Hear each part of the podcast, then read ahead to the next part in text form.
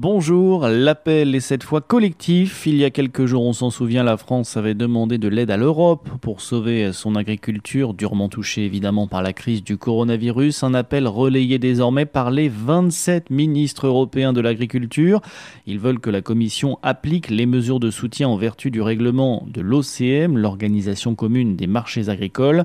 Il s'agit d'un filet de sécurité du secteur en cas de crise du marché, un dispositif qui peut par exemple compenser la chute des prix. Plus spécifiquement, les ministres insistent auprès de l'exécutif européen pour déclencher le mécanisme d'aide au stockage privé avec un objectif affiché, rééquilibrer le marché en réduisant l'offre excédentaire à court terme sur certains secteurs comme ceux du sucre blanc ou bien des produits laitiers. Comme la crise pourrait s'inscrire dans la durée et avoir de graves conséquences à long terme sur le secteur agricole, eh bien les 27 ministres invitent la Commission à surveiller de très près le secteur agroalimentaire et à déclencher rapidement d'autres mécanismes de l'OCM si nécessaire.